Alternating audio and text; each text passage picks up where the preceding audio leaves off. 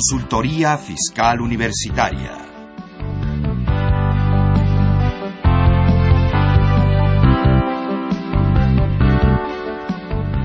Un programa de Radio UNAM y de la Secretaría de Divulgación y Fomento Editorial de la Facultad de Contaduría y Administración. Buenas tardes, los, los saludos a su amigo Salvador Rotero en su programa Consultoría Fiscal Universitaria.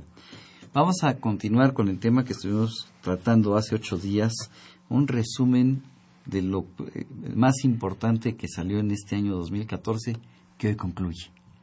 Llegamos al final del 2014 con una reforma fiscal de las más fuertes de los últimos años y lo que pretendemos en el programa de hoy, para que nuestros amigos que nos estén escuchando mientras están preparando la cena de Año Nuevo, eh, es pues, ver todas estas reformas fiscales, qué impacto van a tener para el arranque de, de mañana, ¿no? Mañana ya Yo es, creo que sí, pero la verdad este mañana parece- ya es 15 2015. Entonces, este, déjenme presentarles a nuestros invitados. Nos acompaña alguien muy conocido por, nuestros publi- por nuestro público, eh, licenciado en Contaduría y especialista fiscal Sergio Abarca Telles. Sergio, gracias por estar- por estar con nosotros el día de hoy. No, muchas gracias y muy buenas tardes a todos. Y alguien que nos acompañó hace ocho días también, el licenciado en Contaduría Miguel Ángel Hernández Yescas, para seguir platicando lo que estuvimos platicando hace ocho días. Gracias, Miguel Ángel, por estar con nosotros. Gracias, maestro. Gracias, maestro Sergio. Y pues feliz año. Pues sí, nada más déjenme recordarles a nuestros amigos Radio Escuchas que pues el programa es grabado. Sí, sí, y la verdad, pregunta técnica, no sé quién nos está escuchando el día de ahora. Espero que mucha gente Porque nos esté escuchando. humor lo que- negro, ¿no? 31 y hablar de la parte fiscal. Bueno, este, 31 y estar hablando de disposiciones fiscales. Sí, creo que como que no, pero bueno, muchas felicidades a todos. Sí, feliz año. Y la vida debe, el show debe continuar en la parte Exacto, fiscal. Exacto. A ver, el- eh, hace ocho días estuvimos platicando y Miguel Ángel la hizo de Santa Claus. No se hubiera pintado un poquito la, la barba de blanco y este, se hubiera disfrazado, pero trajo regalos de Santa Claus. Ah, por supuesto. No sé si lo escuchaste hace ocho días. Sí, sí, escuché una parte. Escuchaste una parte. Sí, fíjate que la parte que escuché ya hablando de regalo, pues algo que está, estuviste comentando, Miguel Ángel, es la parte de la contabilidad, ¿no? La contabilidad electrónica, sí. Y al final de cuentas entra en vigor a partir de mañana. Ya, mañana. O sea, hasta ahorita no hay vuelta de hoja, se prorrogó seis meses, seis meses y entra el día de mañana, ¿no?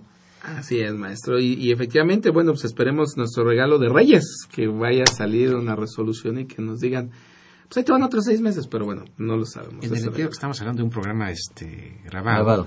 Y yo de todos modos digo, eh, y no es como comercial, sino es en serio. Es una las dos cosas, una felicitación. Primero, Miguel Ángel, una felicitación. Digo, estoy viendo aquí tu libro que sacaste de contabilidad electrónica. Eh, una felicitación porque es un trabajo. Digo, no Muchas cualquiera. gracias. Digo, son tres autores. Está también Mónica Isera Galindo, Jesús Hernández Rodríguez. Entonces, es un libro este manual, como lo estuve viendo la otra vez en, en la parte de ISEF.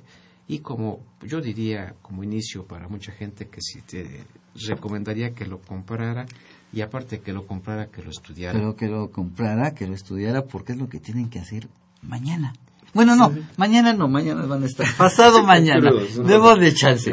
Pasado mañana. A los, a los contadores. Pero yo lo diría en dos sentidos, para los que ya lo hicieron, para que lo verifiquen y lo comprueben, Que está bien que hecho. está bien, Está hecho, bien hecho. porque la verdad lo que estamos hablando implica un impacto en la parte de recaudación o para la empresa una contingencia muy fuerte el no estar llevando las la, la contabilidad en forma correcta, ¿no? Así es. Bien, eh, hace ocho días les platicábamos de regalos y les dijimos que podían eh, timbrar sus recibos de nómina. Sí, los podían timbrar hasta, hasta hoy. Hasta hoy. 31 Así es que- de diciembre. Sí, por favor, señores empresarios, a lo mejor están ahorita en la oficina preparando el brindis para, para que todo el mundo se vaya a descansar. Pídanle al contador que lo cheque, Que, estén timbrado. todos timbrados y si no, pues sorry por el contador. Ahora sí que Tendrá que quedarse a trabajar el día de hoy a timbrar nómina por nómina, trabajador por trabajador. No, digo, si es de todo el año, digo, si es de día sería problema. Sí, si no nos escuchó hace ocho días y si nos escuchó y no lo hizo, No. Yo creo que es una buena recomendación. O sea, efectivamente, verificar que todos estén timbrados y quien, si hay alguno que no, no, no lo hayan hecho todavía, eh, yo no creo que haya gente todavía Pero- del partido que no echa ninguna, pero que sí. Sí, lo- claro. que- Maestro, en la viña del Señor hay de todo y sabemos de algunos clientes que y les gusta dejarlo hasta el final. Te dicen, Pero- no, no va a pasar, no van a prorrogar. Bueno, cada quien eh, va, va, va cargando su cruz o va haciendo su fosa. Y él sí, digo, si ya lo tiene- hizo, si hizo la fosa, bueno, Yo que el empresario no se tiente el corazón, aunque sea año nuevo, que diga el No. contador que ahora se queda castigado y los timbra a todos. Digo, eh, que es una parte importante para la deducción de lo que es sueldos y salarios, independiente de todos los más requisitos, pero sí es importante que estén timbrados todos esos documentos. Y, y- y te va a decir el del PAC y yo qué culpa tengo. Y te va a decir el de Hacienda y yo qué culpa tengo. Y roguemos que no se vaya el internet, que no se vaya la luz, porque si no va a sufrir nuestro contador ahorita, como todo, al último momento, o que el sistema se caiga, porque ahorita el sistema de estar, si lo vivimos durante todo el año, cuando presentamos el Hoy dictamen. con todos los que eh, nos están timbrando. escuchando y están empezando a timbrar, lo van a saturar. Totalmente. Entonces, a veces, esa parte es importante. Aquí me surge una pregunta que es importante y que no quería dejar pasar y por eso entré por este tema. Fíjate que eh, hubo gente que nos escuchó hace ocho días y estuvo revisando sus recibos de nómina y llega y me dice, oye Salvador, tengo recibos de nómina que me estoy dando cuenta que estuvieron mal emitidos. ¿Qué hago? ¿Lo cancelo y lo vuelvo a emitir ahorita? Porque podría ser una solución con esta prórroga y dejo todo perfectamente amarrado. Yo creo que ese es, no sé qué opinas. Bueno, eh, hay una parte, y regresando a la quinta resolución miscelánea que se publicó hace algún tiempo, mientras tú lo estés expidiendo hasta más tardar el 31 de diciembre, ese, ese, Aunque sea de enero. aunque sea de enero, digo, no tienes ningún problema, tu, tu concepto y tu partida está cumpliendo con los requisitos y sería deducible. Ahora, lo que sí sería un poco, no sé, me caería, no me hace mucho clinch, que te des cuenta ahorita 31 que lo que hiciste desde febrero está mal, pues implicaría, en mi opinión, muchos problemas porque no fue únicamente esa parte, seguro social o todo lo que estuviste tú pagando. No sé si el error a que te refieras es de fondo o de forma. No, probablemente es de que algún problema tuvo en el recibo de nómina De o forma, que llegó a auditoría, o llegó auditoría y a la hora de estar revisando, aunque no se estén dictaminando para efectos fiscales, muchos contribuyentes se siguen dictaminando y llegó el departamento de auditoría y detectó el problema y ¿y ahora qué hago? Sí, o también el, el- el- dentro de todo esto, recordemos que digo, los que se dictaminan, los que aplican dictamen de seguro social, pues a veces tienen esas diferencias que se van determinando y que en un momento dado la, pregunta es, ok, ya saqué mis diferencias, que lo van a hacer la, la auditoría el año que entra. Todas esas pues, se van a cubrir en, en, en septiembre de 2015. Sin embargo, pues es información 2014 que lo que tenemos que cuidar es simplemente los requisitos que se hayan cumplido del timbro de nómina, no dejar tampoco los requisitos laborales que deben de cumplir los, re- los recibos de nómina para que si te demandan laboralmente puedas defenderte y que Hacienda cuando vea tu recibo pues tampoco no te vaya a poner peros. Y el Seguro Social, porque además el reglamento del Seguro Social te dice que los recibos de nómina deben cumplir con ciertos requisitos. Ah, exacto. Es la hermanita que está al ladito y diga, hermanito, hermanito, pásame la información y que pues ahorita Ah, es otra cosa, mano. ¿no? Que también ahora los recibos de nómina, como los timbres los recibe la autoridad del Servicio de Administración Tributaria, pues ya los tiene a su disposición también el Seguro Social. Y por si no mal recuerdo, también, bueno, a pesar de que eh, la Secretaría de la, de la Tesorería del Distrito Federal y, bueno, de los Secretaría de estados Finanzas del Distrito Federal estaban buscando también pues, tener esta información del timbre de nómina porque pues, a ellos les interesa bastante para efecto de su recaudación por el impuesto sobre nóminas. Aunque lo que sí no es nuevo es que realmente tiene ya ya trabajando en forma conjunta y paralela El Seguro tanto Social, Seguro Social como el Infonavit y el SAT. Inclusive han ejercido este, facultades en conjunta y han llegado a las últimas consecuencias. O sea, eso no es nuevo. ¿eh? O sea, ya, ya lo teníamos y obviamente sería el punto, pero yo que regresando, aterrizando, sería que efectivamente lo, lo verifiquen. Tocaste un punto que creo que no hemos comentado, es decir, si hubo errores de forma, ¿qué tendríamos que hacer? Pues si- díganme si me equivoco, estaríamos, digo, manejamos un poco la lógica, digo, no sé cuál sea el error, asumimos que sería alguno de Sí, forma. Es un requisito que se haya Eh, pasado, este- nombre, algo, no sé. Sí tendríamos la posibilidad de cancelar, entiendo, dime si me equivoco, de cancelarlos y volverlos a, este, a emitir. A emitir. No sé si estén de acuerdo. Ten- Yo, yo coincido porque finalmente tengo una prórroga para que esté timbrado todo a más tardar el día de hoy. Y si vemos también la litis del asunto, pues se cumplió con la obligación, el pago y el recibo. Con un, error a lo mejor de forma, pero se tenía el recibo. No se está evadiendo ni la emisión del recibo ni el pago. O sea, se tenían los dos, simplemente fue un pequeño errorcito, a lo mejor hasta ortográfico, que se pudo haber ido, ¿no? Con esto de estar aprendiendo los sistemas también que ha sido un año de aprendizaje para todos, contadores, informáticos, la misma autoridad, todos, todos hemos estado aprendiendo este año. Sí, digo ayer, porque depende mucho el tipo de error, registro federal de contribuyentes, nombre. O sea, entramos a un terreno que dependiendo del tipo de error podría ser la, la consecuencia, ¿no? Efectivamente. Bien. Eh, ya después de platicar esto, pues sí me interesaría de todo este resumen del año 2014 para que empiecen a trabajar los contadores para que nuestros amigos empresarios sepan qué tienen que hacer sus contadores pasado mañana, el día 2 de, de enero, con la contabilidad. ¿Qué, qué, qué detalles importantes? Olvidémonos de las declaraciones del 2014. Ya, yo creo que quisiera empezar con ya estamos en 2015. ¿Qué hago con mi contabilidad, mi querido Miguel? Ahora sí que hagamos un, un, un check, un, listado, un checklist.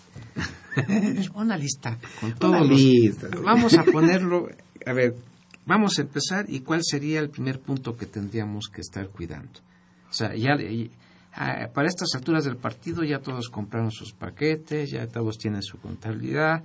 Eh, ya tienen su, su catálogo de cuentas ¿De 1066 cuentas? 1066 cuentas. Totalmente. O sea, aquí sí ya es, no hay pero de que me falta que vamos a agrupar. Aquí es la cuenta que necesites, la cuenta que tomas.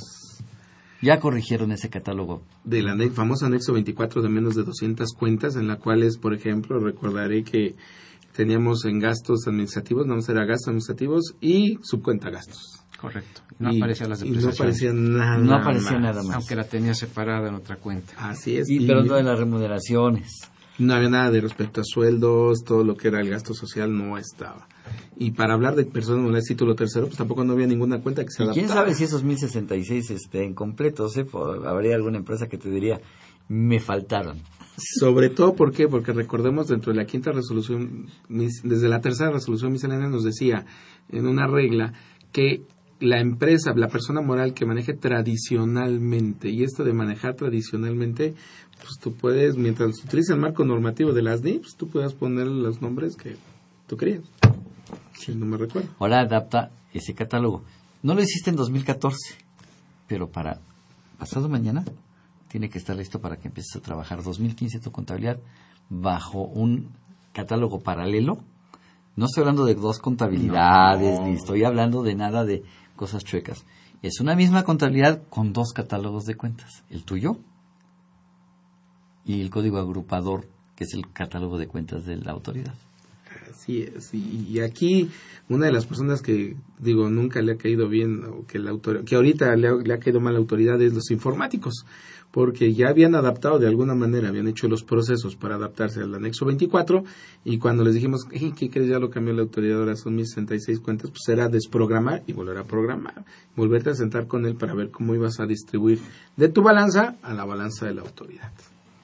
¿No, mi Sergio? Pues sí, ahí no hay vuelta de hoja en ese sentido, ¿no? Pero realmente sería bueno, sin entrar a mucho, mucho rollo y comentar esa, la parte que estaríamos haciendo referencia, es, es que al final de cuentas sacar, sacar una balanza de comprobación aplicable en términos generales para todos, obviamente tarde o temprano en algún punto vas a tener un problema para poderlo hacer. Eso, eso digo, de entrada eso ya prácticamente tiene que pasar, ¿no? Pero bueno, mira, además de que pueden eh, nuestros amigos de escuchas eh, conseguir el libro de Miguel Ángel, o sea, hay otro lugar donde pueden obtener mayor información, ¿no?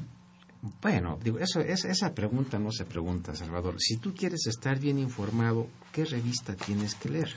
¿Hay alguna otra? Pues la, primera, la pionera, la consultorio fiscal, efectivamente. Entonces, les recomendamos a nuestros amigos radioescuchas que busquen la revista de la Facultad de Contabilidad y Administración, eh, la revista Consultorio Fiscal, donde hay artículos pues, de los aquí presentes y de otros muchos invitados que hemos tenido en el año en el programa que pues aprovechamos y les mandamos un saludo y una felicitación a todos los que nos acompañaron en el año y que escribieron para la revista de consultorio fiscal. Y la verdad, a todos los que nos están escuchando el día también, de hoy. También, por estarnos escuchando. el valor de escucharnos 31 de diciembre.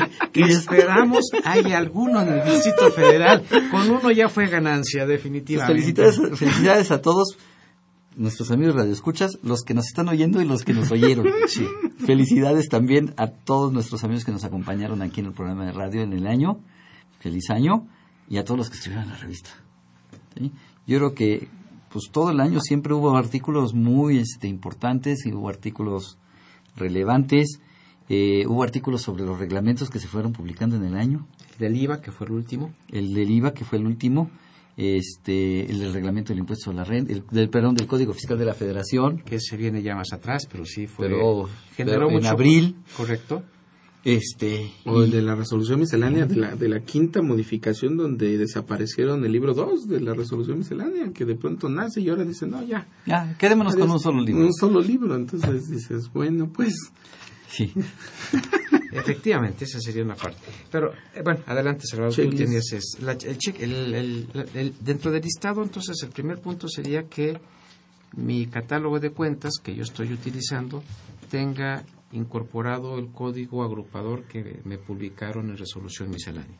Así es. O sea, eso traducido al español que sería tener yo mi catálogo de cuentas con los números que me corresponden ir poniendo el número que le asignaría de acuerdo con el catálogo que me publicaron, únicamente incorporar ese campo que ya tiene los sistemas de contabilidad incluido toda esa parte y hacer la adición correspondiente. ¿Alguna recomendación en esa parte, en este, en este caso, Miguel Ángel? Pues nada más que lo- los sistemas, precisamente uno de los detalles que hablamos también hace ocho días es que dentro de los requisitos del 33 del reglamento pusieran e indicaran entre las pólizas el número de folio fiscal, porque es un requisito básico que nos pone el, el Código Fiscal respecto para hacer deducible un gasto. Au- que Aunque, al momento de la póliza se ponga el, el folio. aunque ahí la póliza lo que pudieras tener es que te pegue también el comprobante en lo que sería la póliza, depende del sistema, ¿no? Sí. Ese sería uno. Pero a ver, antes de que nos cambiemos ese, me gustaría Perdón. una pregunta con el catálogo. Eh, yo creo que nuestros amigos nos podría, que nos están escuchando podrían estar diciendo, chin, ¿por qué el programa es grabado y no les puedo llamar? Estoy queriendo ver qué preguntas podrían hacer. Y yo creo que una pregunta que podría surgir aquí es, oye, ¿no será que la autoridad me lo difirió a enero para que cambie mi catálogo de cuentas y de plano lo adapte y te reconstruya mi catálogo de cuentas? ¿Necesito hacerlo o puedo seguir trabajando con el mismo catálogo de cuentas? En mi opinión, eh, yo sé, si sigues trabajando con tu mismo catálogo de cuentas que tú tienes como persona. No tengo que rehacerlo, no tengo que reconstruirlo, no tengo que reorganizarlo. A estas alturas del partido enero del 2015, después de todo lo que pasamos y lo que tenemos, yo entiendo que no, no sé tú qué No, este, totalmente de acuerdo. O sea, una cosa es, por eso nos dicen las normas de información y los decía en la tercera resolución, aplicarás tu marco contable tradicional.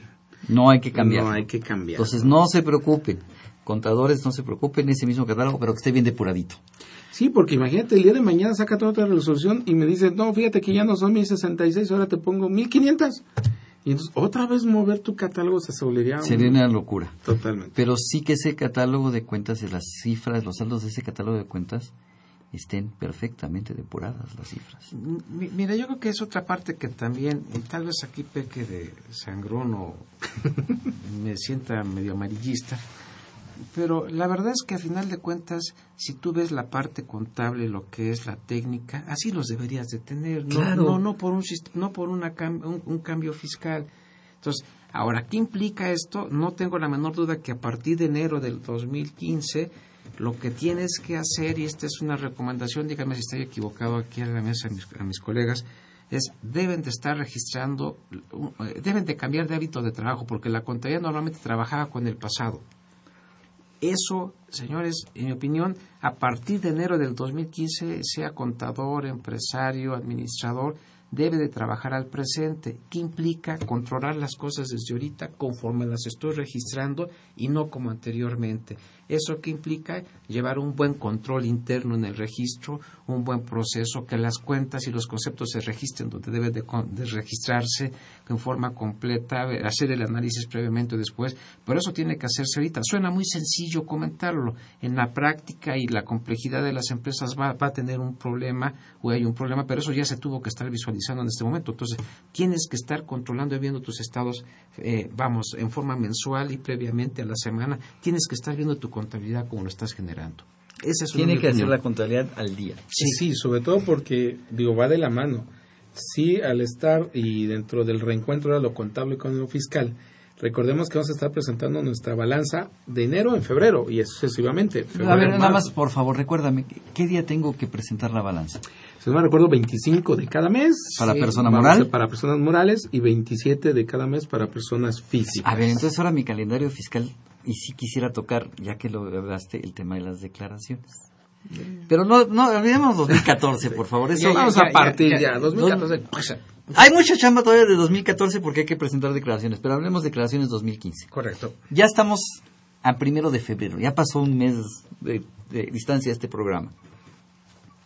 Primero de febrero del 2015. ¿Cuáles son mis obligaciones fiscales?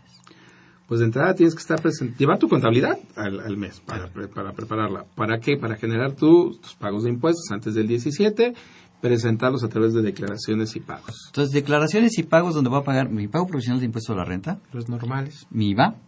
Tus retenciones. Mis retenciones de salarios, honorarios, arrendamiento. Estos dos últimos casos en personas morales, igual retenciones de IVA en personas... Eh, la mayoría de personas morales, hay personas físicas que retienen IVA. Correcto, también. Ahí tengo seis genéricas.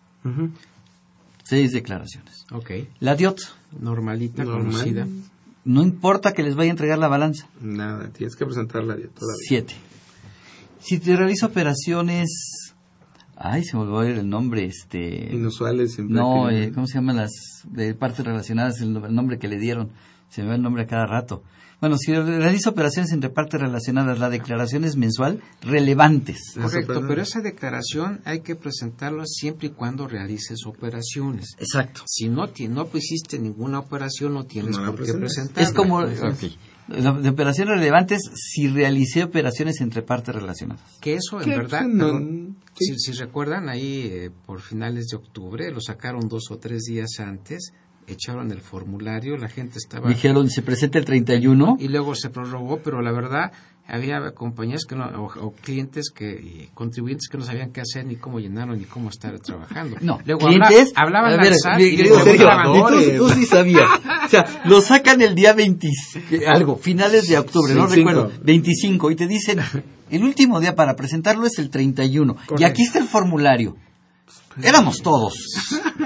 Todos no sabíamos. Ah, está padre, hay que presentarla. ¿Y cómo la presento, eh? Sí, sí. Y, vamos, y luego hablabas, digo, me tocó bastantes eh, eh, amigos, clientes, que de algunos les decían que sí tenían que presentarlo, otros no tenían que presentarlo. No, a mí un cliente me regañó y me dijo, ¿por qué no me habías dicho que había que presentarla?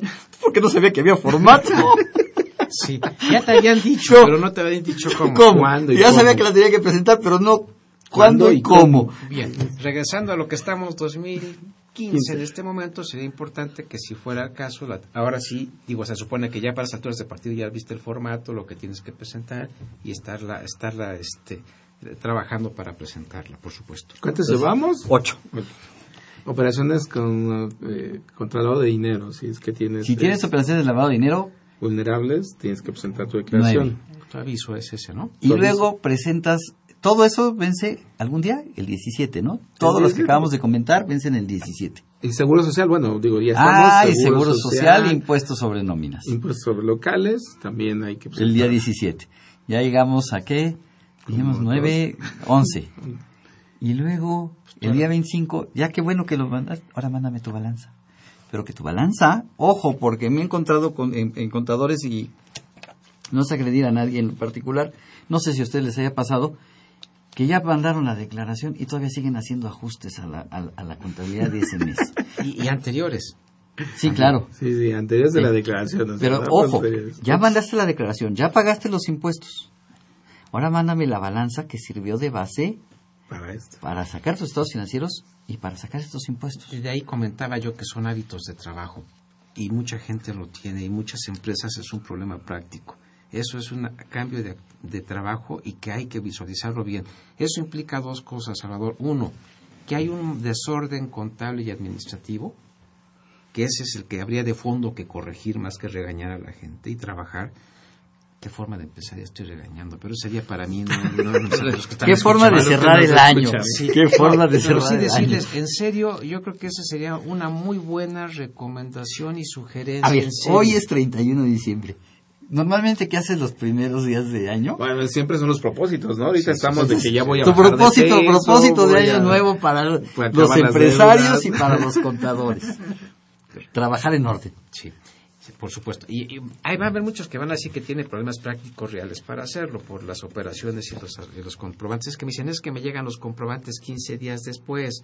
Bueno, eh, pero bueno, esos son boletos distintos. eso ya no aplica, porque tenemos CFDIs. Porque además son CFDIs, y te puedo decir una cosa.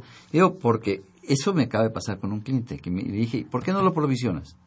Me dice, pues porque me llegan tres meses, dos meses después, contador. Entonces los provisiono, pues cuando los pago, porque ya cuando me llegan los tengo que pagar. Sí. Pero, puede entrar a la página del SAT. Sí, efectivamente. Estoy, estoy de acuerdo. A ver, platícanos eso, mi querido Sergio. Ay, bueno, eso de entrar a la página del SAT, ese sí es un problema, el día 31. Creo que no está ni funcionando, o sea, debería caído. No. De, de, tanto estar timbrando comprobantes de nómina. Lo que pasa es que en la página del SAT tú tienes una, un apartado, una sección donde haces referencia a comprobantes fiscales, donde tú puedes... Un repositorio, para nuestros amigos, del repositorio de facturas, CFDIs. Correcto. Entonces es el depositario de facturas donde tú entras con tu registro federal de contribuyentes y todos los datos, tu contraseña, y ahí mismo te puedes, vas a encontrar el listado y los comprobantes que te han expedido por un lado y los que has expedido por el otro lado. Platícame de ese este buzón, de ese de esa caja donde están guardados. Si yo hoy, bueno, no hoy no, mañana primero de enero, tengo humor y entro a la página del SAT. Qué humor tienes, Es que es propósito de Año ah, Nuevo. Quedamos que era propósito de Año Nuevo. Todavía tenemos. A ver, antes de que vayamos a una pausa. ¿Qué pasa si yo hoy primero de enero o 2 de enero entro?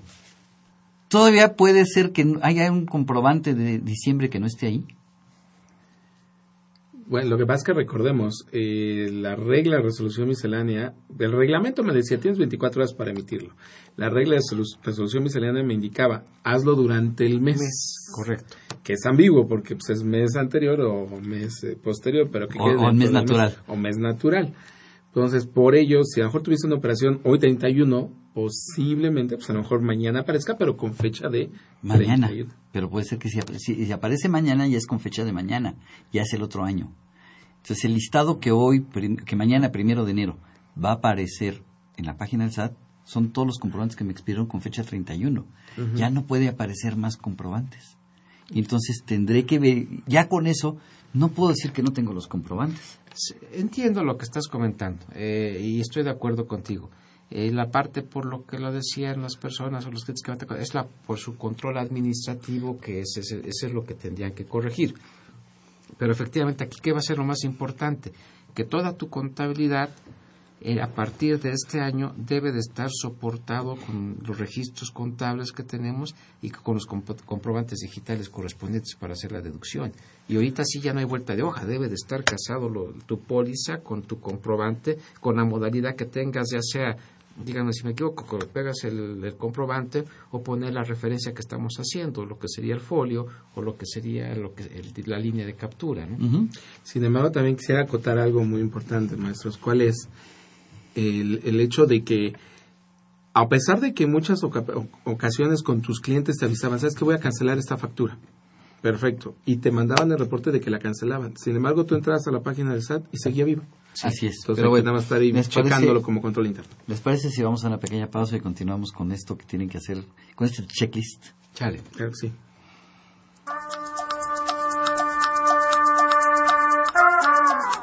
¿Piensas poner un negocio? ¿O tienes un negocio y quieres mejorar su desempeño? ¿Eres una persona comprometida? ¿Te gusta el liderazgo y la competitividad? Entonces la revista Emprendedores es para ti. Con 26 años de experiencia, es un referente obligado para guiar a la pequeña y mediana empresa e impulsar la actividad económica de nuestro país. Informes y suscripciones en publishing.fca.unam.mx o bien comuníquese al 5616-1355. Emprendedores, la revista, publicación bimestral.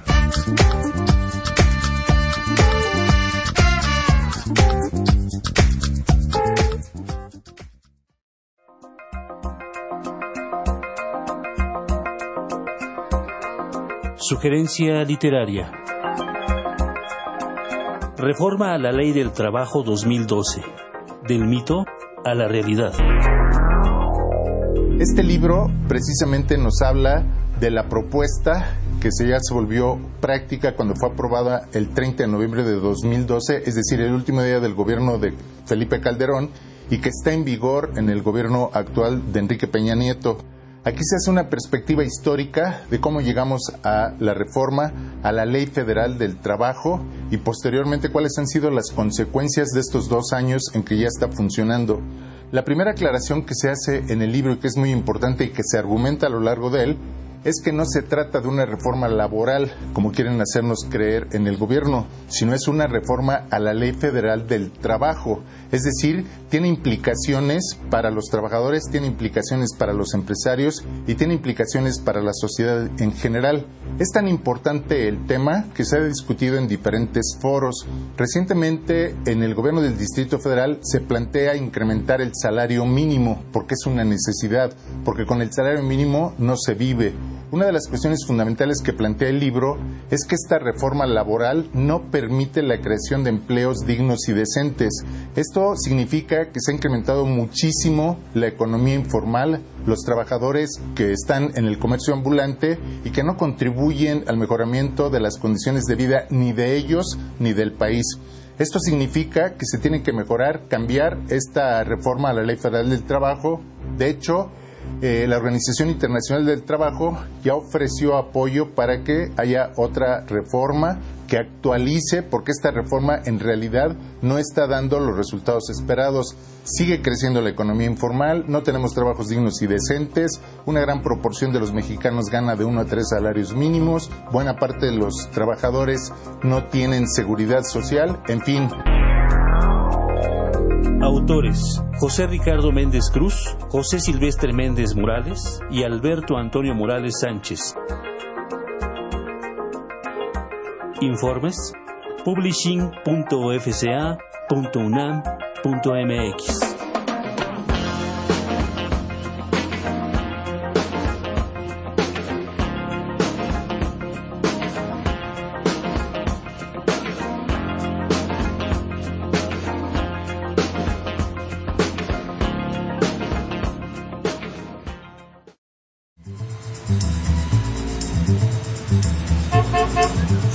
llevar la revista Consultorio Fiscal único en su género. Aquí encontrará los artículos y sugerencias en materia contable, fiscal y administrativa. Ahora Consultorio Fiscal, desde la calle, más cerca de ti. Esta es su información caliente, señor, señora. Con más de 25 años en publicar artículos, noticias fiscales y opiniones de especialistas. Señora, es útil para el empresario, el contador, el administrador o la persona física. En ella encontrarás todo lo del SAT, IVA, ISR, Infonavit, prestaciones, testamentos, contabilidad electrónica, ley aduanera, medios de defensa, lavado de dinero, pensiones IMSS, ISTE, aguinaldos, miscelánea fiscal, entre otros temas. Acérquese, la tengo en colores: azul, rojo, verde, naranja. Todo para los gustos de la damita del caballero. Suscríbete en www.consultoriofiscalunam.mx o comunícate al 5610-1355 y 5622-8310. También en publicaciones arroba correo punto fca punto unam punto mx. A usted, señor, que está a punto de jubilarse, venga y adquiera la revista Consultorio Fiscal. Consultorio Fiscal. Por mucho la primera. Por mucho la mejor.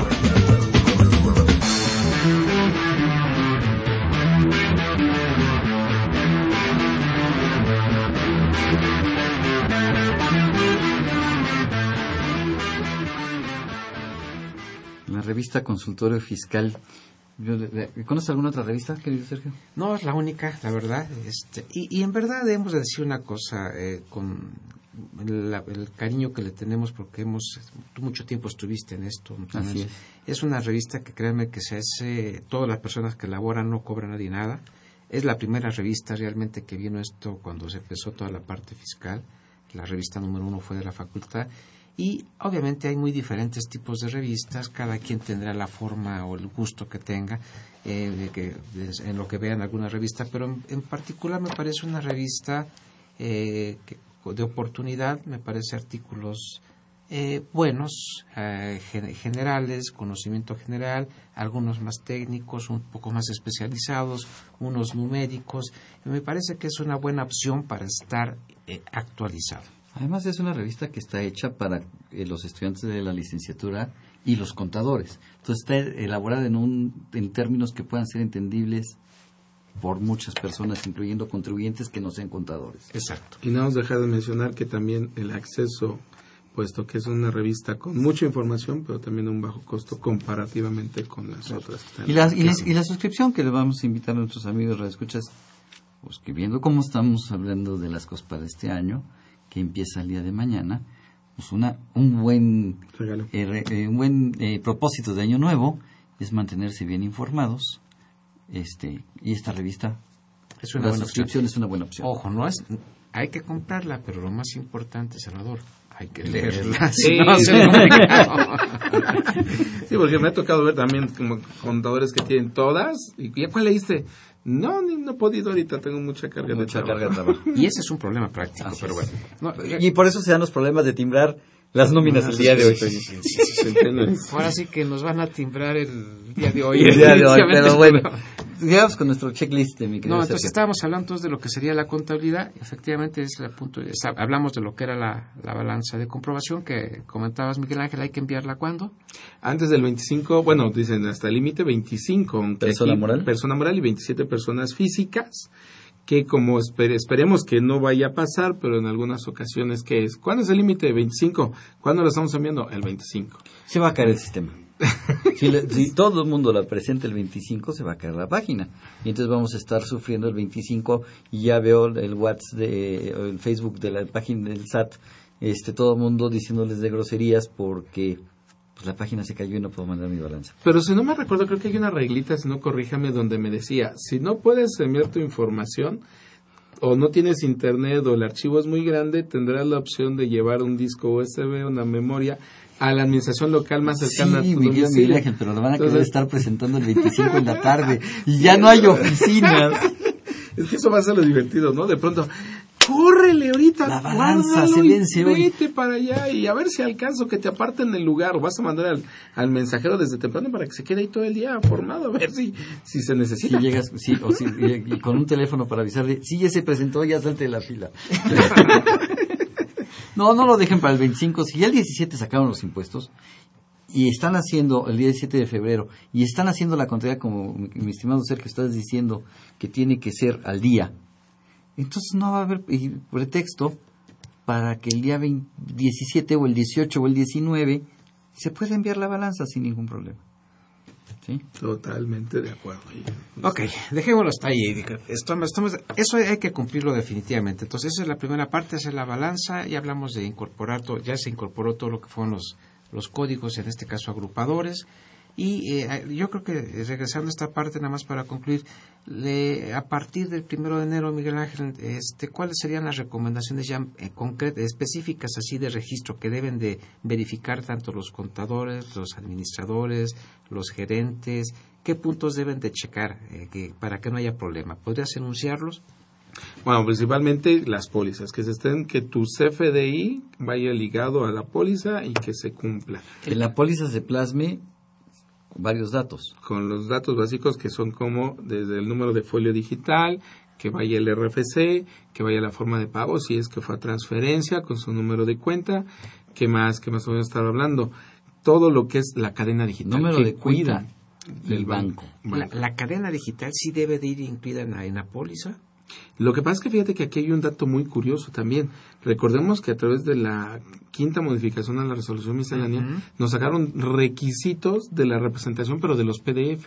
Correcto. Entonces ahí es donde nos empezaron, que ahí fue muy curioso porque de pronto nos decía la autoridad, el PDF te lo dejo por ti que eres contador y que necesitas un papel. Y yo ahí presumo que la operación se, usó, se hizo, pero a mí el que me interesa es el archivo electrónico Correcto. en lenguaje XML.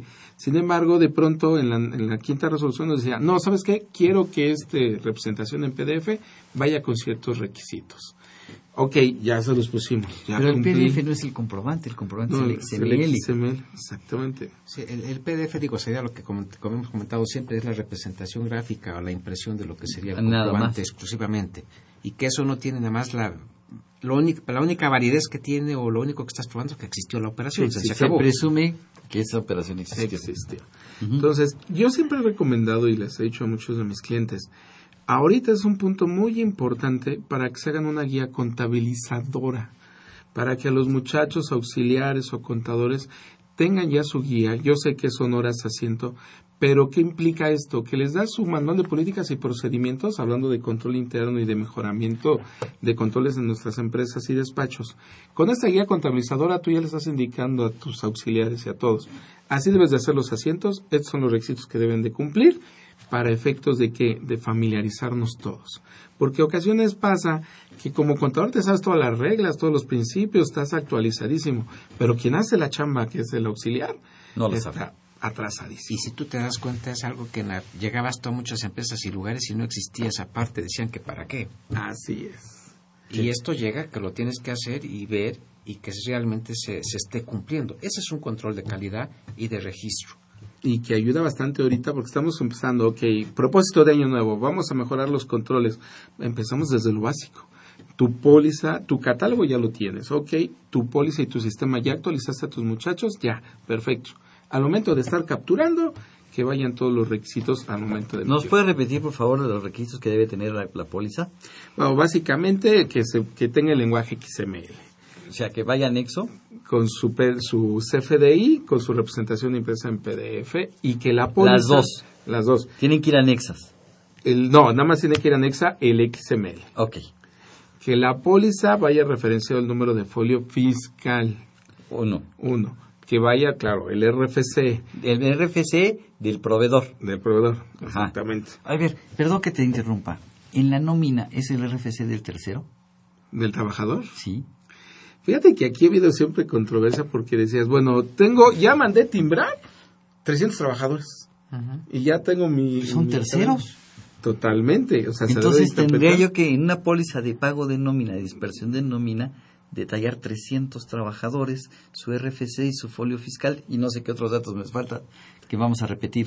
Este, pero aquí lo- la recomendación que es dentro de la cadena digital, la autoridad lo que está haciendo es la agrupación. Correcto. Entonces, para los, los timbrados de nóminas, cuando tú ya entregas a tu trabajador, por eso debe de ir el, el- la cadena digital, porque eso es lo que hace referencia hacia tu Pero la timbrado. cadena digital tiene que ir en la póliza o tiene que ir anexo el comprobante. Anexo comprobante. Pues, Ok. si no, Pero, describes el- pero la no cabe. no, no cabe. No hay, no hay- no hay- no hay programa de comprobante. y nada más el folio de comprobante, Del folio comprobante. fiscal. Folio fiscal. RFC, forma Eh, de pago, Forma de pago. Aquí hay un detalle banco muy y, curioso. banco y número de cuentas y es transferencia. Así es. Y en cuestión de la unidad de medida, si recordamos aquella resolución, primera resolución miscelánea publicada el 24 de diciembre del 2013, nos referenciaba a que la unidad de medida ibas a tomar con base a las unidades, a la norma oficial mexicana establecida en la Secretaría de Economía. Que nos, que nos orillaba eso, pues a tener que ir al sector de economía para ver cómo se estaba especificando o para diferentes productos que estuvieras utilizando. Recordamos también que tenemos que ser muy específicos en nuestro concepto. Antes, por ejemplo, hacías una prestación de servicios contables, concepto, prestación de servicios contables, 500 pesos. Ahora, ¿qué nos estaba obligando en el detalle? de qué tipo de prestación, cuándo lo estabas haciendo, a quién se lo estaba haciendo, por qué lo estabas haciendo, para que la autoridad que tuviera una referencia más clara de tu ingreso. ¿O no? No digo, No, estamos corríjanme si No, estamos por ahí y en todo caso, claro, no, no se nos debe de pasar en los impuestos desglosados, este, tu concepto, tu importe ahí, nombre y letra para efectos de, y tu timbrados, digo, tu cadena digital, que eso es lo que te va a dar la validez a final de cuentas de que se pasó por la autoridad. Ahora, habría la posibilidad de que la nómina tú la pusieras en el lenguaje XML y como tal la, pudi- la pudieras pegar también. Ujú. Con eso lo estarías cumpliendo. Claro. Y nada más le pedirías al informático que lo pudiera anexar. Efectivamente. Digo, suena muy sencillo como lo estamos comentando, pero tiene no es nada na- na- nada agradable. ¿eh? Sí, no, no, no, no. Pero y hay que recordar a nuestros amigos radioescuchas que a partir de este mes de enero, que entra, empieza mañana, si genera un saldo a favor de lo que sea en enero y deseo compensarlo o solicitar la devolución, la autoridad tendrá la facultad de decirme, mándame tu contabilidad. Tus pólizas. Todas tus pólizas. que aquí es eh, yo no yo no quiero pensar mal de nuestra autoridad pero como que a veces es un plan con maña no tantos los requisitos nos puso en el 33 del reglamento que por uno que te falte Está mal registrado. está mal registrado y al estar mal registrado no solamente que te digan no te lo devuelvo no cumpliste con el primer requisito debidamente registrado que te agarres un auditor que se paró mal lo mandaron a dormir al- al sillón y que diga no sabes qué ni deducible te lo hago ¿Por qué? Porque no cumpliste con debido registro, no cumpliste con el 33 del reglamento. Entonces, se puede generar también hasta un ambiente como de cierto terrorismo hacia los contribuyentes que están pidiendo de forma natural y por cumplimiento con sus devoluciones y compensaciones. Que te diga la autoridad, no te la devuelvo. ¿Por qué?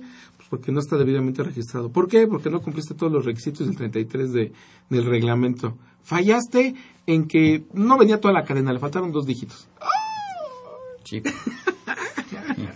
Ese es un punto que hay que ver, definitivamente. Aunque tengo, en- digo, por lo que nos han comentado las autoridades en términos generales, digo, no iría a ese punto, pero bueno, estamos hablando de meros comentarios, ¿no? Totalmente. Y, y- y nada más recuerden que lo que están escuchando ahorita es un programa grabado y que pudo, pudo, en el periodo en que lo están escuchando, lo que estamos comentando, pudo haber algún cambio en este momento con lo que estamos comentando, Salvador. Efectivamente. Pero sigamos con nuestro checklist. Ya tengo las pólizas, ya tengo la, la balanza, ya sé las fechas y las declaraciones que tengo que presentar el próximo 17 de febrero. ¿Qué más? ¿Qué más es importante? Que Ya tenemos el timbrado de nómina. Ojo, ya no dejen de timbrar nada. La nómina hay que timbrarla, pero no solamente la nómina. Todos los asimilables a salarios Se timbra. se timbran. La nómina se timbra. O sea, pago de, eh, su- eh, de honorarios asimilados, todos los que tengas tú asimilados, pagos de dividendos, todos los conceptos que tengas que entren por esa Pero el pago de dividendos es, fíjate que tocas un tema muy importante. Porque al final de cuentas necesitas, estamos hablando de Sí. constancias y Sí. está relacionado Pero con ¿y lo que estás timbro? ¿En qué programa timbro un dividendo? El- yo- En un programa de nómina no puedo porque no es un concepto de nómina. Correcto. En un programa de facturación no puedo porque no es una facturación. Bueno, recordemos también que un punto importante, generalmente cuando vamos a repartir los dividendos una vez terminada presentar la Eso De es acuerdo, variante, pero. No, pero a lo que voy es que que la autoridad hasta ahorita efectivamente pues no nos ha especificado realmente. Lo tengo que timbrar, pero ¿cómo lo hago? Exactamente. Digo, la- lo, lo que sería la parte práctica sería que en la parte que tienes de asimiladas tuvieran la opción, aunque entiendo, está muy claro que no estoy hablando de un asimilado, sino es un concepto diferente, pero la única po- posibilidad que yo veo como en otros que tú lo pudieras incluir. De acuerdo, pero mira, me voy a un paquete de nóminas. Todas las paqueterías de nóminas, sin poner nombre de, de alguno, Una compañía. de compañía, te dicen, te, le ponen un letrero recibo de nómina. Sí. Entonces, ese no me sirve. No. Asimilados, tampoco. Tampoco. Entonces, ¿me tengo que ir a dónde? A un programa de facturación. ¿Y cómo le pongo en el programa de facturación? Enajenación, prestación, pues no. Es. Ya. Yo me he desvivido buscando en las disposiciones fiscales porque en este año algunos de mis clientes pagaron dividendos y no, No, tengo y no lo hay. y no, no lo, lo hay. no lo, No, no no lo existe. pude timbrar No lo hay. porque no lo hay y la obligación está. Sí. Afortunadamente la quinta resolución te mandó hasta el 31. Hasta el día de hoy. Que efectivamente Espero poder, así como hay algunos castigados timbrando, estemos haciendo estemos timbrando eso porque la autoridad nos haya dicho cómo hacerlo. Porque a final de cuentas sería ese tipo de, situ- de- de- que estamos comentando el dividendo y todas las comproba- eh, todas las retenciones que hagamos también debemos de tener el comprobante. Que bueno, que ahí en los casos de honorarios, arrendamiento, el mismo CFDI que nos están emitiendo, pues ya es nuestra misma constancia de retención. Pero efectivamente, el pago de dividendos no hay. ¿Pago de, alguna vez han encontrado el de premios? Préstamos. ¿Préstamos? No hay. No hay. No hay. O sea, se centraron en la factura y en la nómina. Y los demás, no hubo forma de establecer una mecánica. Y de dividendos, digo, eh, estoy contigo a, a, la fecha, no 31, sino recorriéndonos un poco más de que estamos hablando esto, no está todavía definido en esa parte. No, no está definido. No está todavía. definido y cada quien ha tomado una forma de solucionarlo. No sé si tú ya encontraste una forma de No, solucionarlo. no he encontrado una forma de solucionarlo. ¿Qué mensaje también podríamos estar viendo con todo esto que nos está enviando la autoridad? Pues está como nosotros. De pronto yo creo que me imagino también a don Aristóteles. A ver, ¿qué onda? Me están diciendo en este programa, me están reportando que no hay un formato de dividendos. Que lo escuche, Tráemelo. que, no, que lo escuche, por favor, que lo vean. Esa para, no para nosotros, sino para todo quien No, está en esta para situación. que el próximo año nos saquen una regla miscelánea que todos los dividendos que hayan sido pagados en el 2014 se podrán timbrar en este 2015 2015. bajo esta mecánica. Y que puedes decir, a ver, por favor, te encargo para mañana un nuevo formato que me lo vas Porque a fíjate que eso, este tema de dividendos me metí a la página del SAT a tratarlo de hacer en la página, en el portal del SAT. No hay, No hay, no hay, No se puede. no hay. no hay. Sí, no.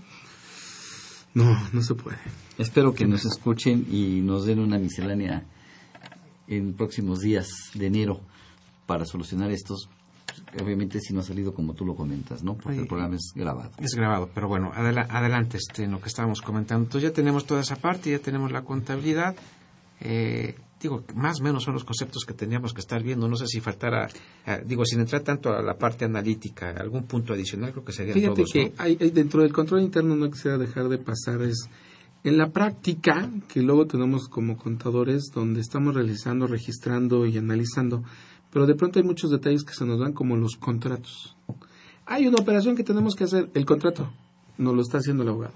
O luego lo mandamos a hacer. O luego lo mandamos a hacer. Ahorita cierra la operación y hazla. Normalmente eso pasa. Y que recordemos que dentro del 33 del reglamento nos dice deberás de tener todo el respaldo jurídico de tus operaciones que estás realizando. Entonces, sí se vuelve trascendente desde el mismo contrato de los empleados, que desde el timbrado de nómina del año pasado, bueno, de este año, nos puso en jaque cuando llegábamos a las empresas y préstame tus contratos. ¿Contratos? Todos los ¿Trabajo? contratos del personal. No los tenemos. Entonces, ¿cómo los contratas? De palabra. ¿Y cómo le das las prestaciones? Pues por las tradicionales. Que es un de- contrato de Sí, palabras. para- contrato pero solo verbal. para efectos Sí, laborales, ¿eh? Correcto. Solo para fiscales- efectos laborales. no aplicaba. Entonces, reunir muchachos como propósito.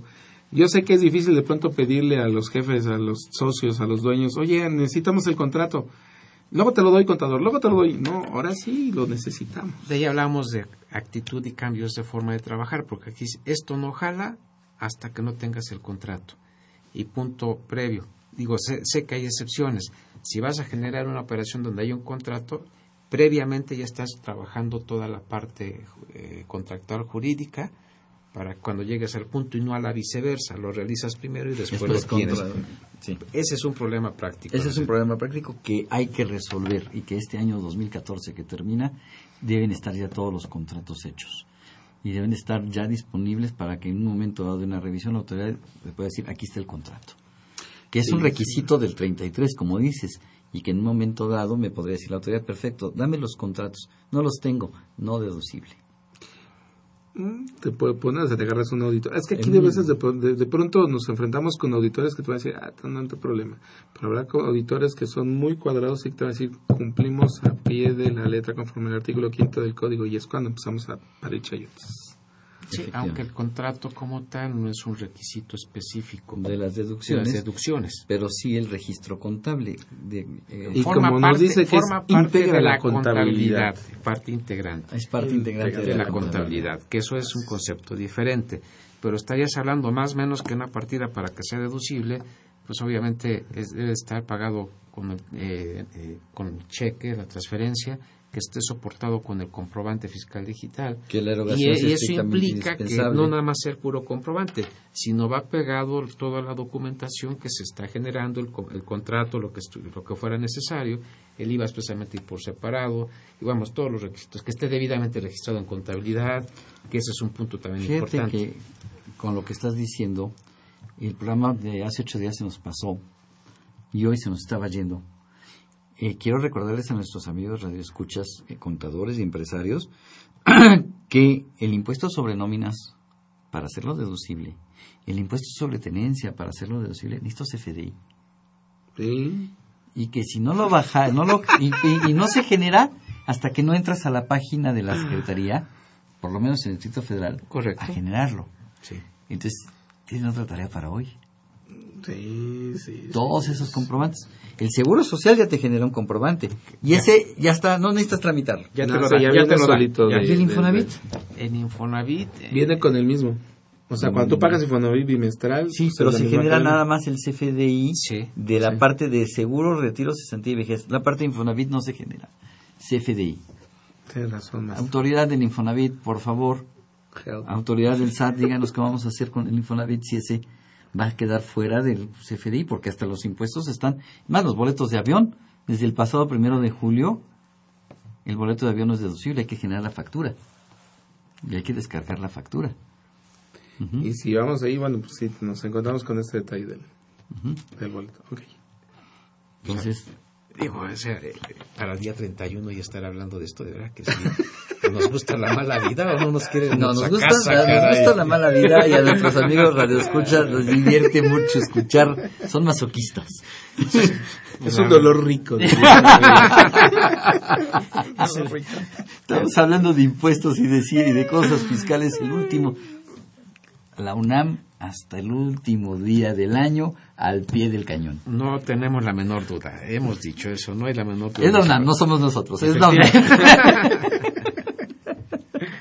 Así es. No, pero una parte importante es que de todos modos con esto es, eh, tienes, eh, cuando pierdes el humor en lo que es la vida y lo dejas fuera, sí tienes un serio problema. Claro. Y yo creo que no quita que el 31 comentando estas cosas tengamos ese humor suficiente y decirles que de alguna manera, digo, sí hay muy, muy buenos proyectos de inicio de año y este, créanme que es un muy buen momento para que realmente no sea nada más una carta a Santa Claus, sino lo hagamos de hecho, porque si no después vamos a a, tener reyes, ¿eh? problemas fuertes que no tienen caso. Digo, hay cosas que se pueden solucionar y, y, y, y hacerlas con, con tiempo, ¿no? Y implementarlas. Pero bueno, adelante. Así es, pero bueno, yo creo que con el tiempo que nos queda, yo quisiera eh, pues agradecerles. Me voy a adelantar un poquito al cierre del programa. No sé si quieran algún comentario final sobre el tema tratado.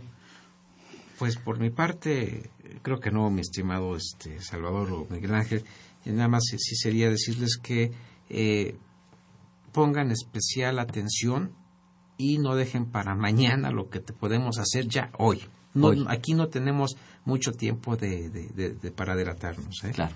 Y yo creo que también, no, a pesar de que vivimos tiempos difíciles y a nuestra generación de los 70 para acá, que nos dijeron la generación X, que siempre hemos estado en crisis, o la generación de, los, de la crisis, toda crisis tiene un momento de oportunidad.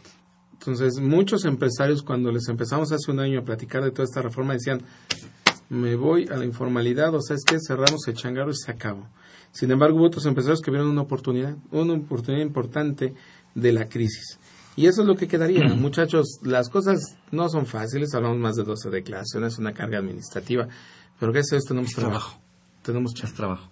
Bien, pues yo eh, quisiera eh, mandarles un cordial saludo a todos eh, nuestros amigos de escuchas, felicitarlos, que, para que el año que entra sea un, un año de mucha chamba, de mucho trabajo, de mucha felicidad. Quisiera al, al director de la facultad, al maestro Alberto Adam, a las gentes que nos están, han apoyado todo el año aquí en el programa de radio, en el programa de televisión, felicitarlos también, muchísimas gracias por su apoyo. A quienes han- nos han acompañado también, muchísimas felicidades, muy feliz año. Y pues tomen este programa como un programa de re- relax, pero sí como empezamos, de propósitos de año nuevo y de algo que tienen que tomar en serio. Pásenla muy bien, disfruten este, eh, es- esta noche con su cena de año nuevo. Y feliz año. Y no me queda más que invitarlos a que nos sintonicen la próxima semana. empezamos nuevamente con este programa y seguiremos comentando. Eh, y los agradecemos al maestro Miguel Ángel Hernández por habernos acompañado. Miguel Ángel, muchísimas gracias. Gracias, maestro, Al felicidades. maestro Sergio Abarca. Muchas gracias y felicidades a todos. Eh, esta fue una producción de Radio UNAM. En los controles técnicos estuvo Miguel Ángel Ferrini. En la producción por parte de la Secretaría de Divulgación y Fomento Editorial de la Facultad de Contaduría y Administración, Nezahualcóyotl Jara, Adriana Esquivel, Angélica Rodríguez y Alma Villegas. La Facultad de Contaduría y Administración agradece a los conductores invitados de este programa quienes participan de forma honoraria. La opinión expresada por ellos durante la transmisión del mismo refleja únicamente su postura personal y no precisamente la de la institución. Muchísimas gracias, buen provecho, feliz año y nos escuchamos el año que entra.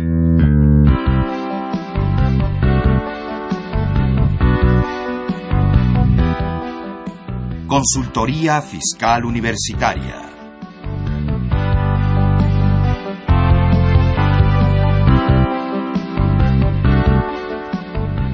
un programa de Radio UNAM y de la Secretaría de Divulgación y Fomento Editorial de la Facultad de Contaduría y Administración.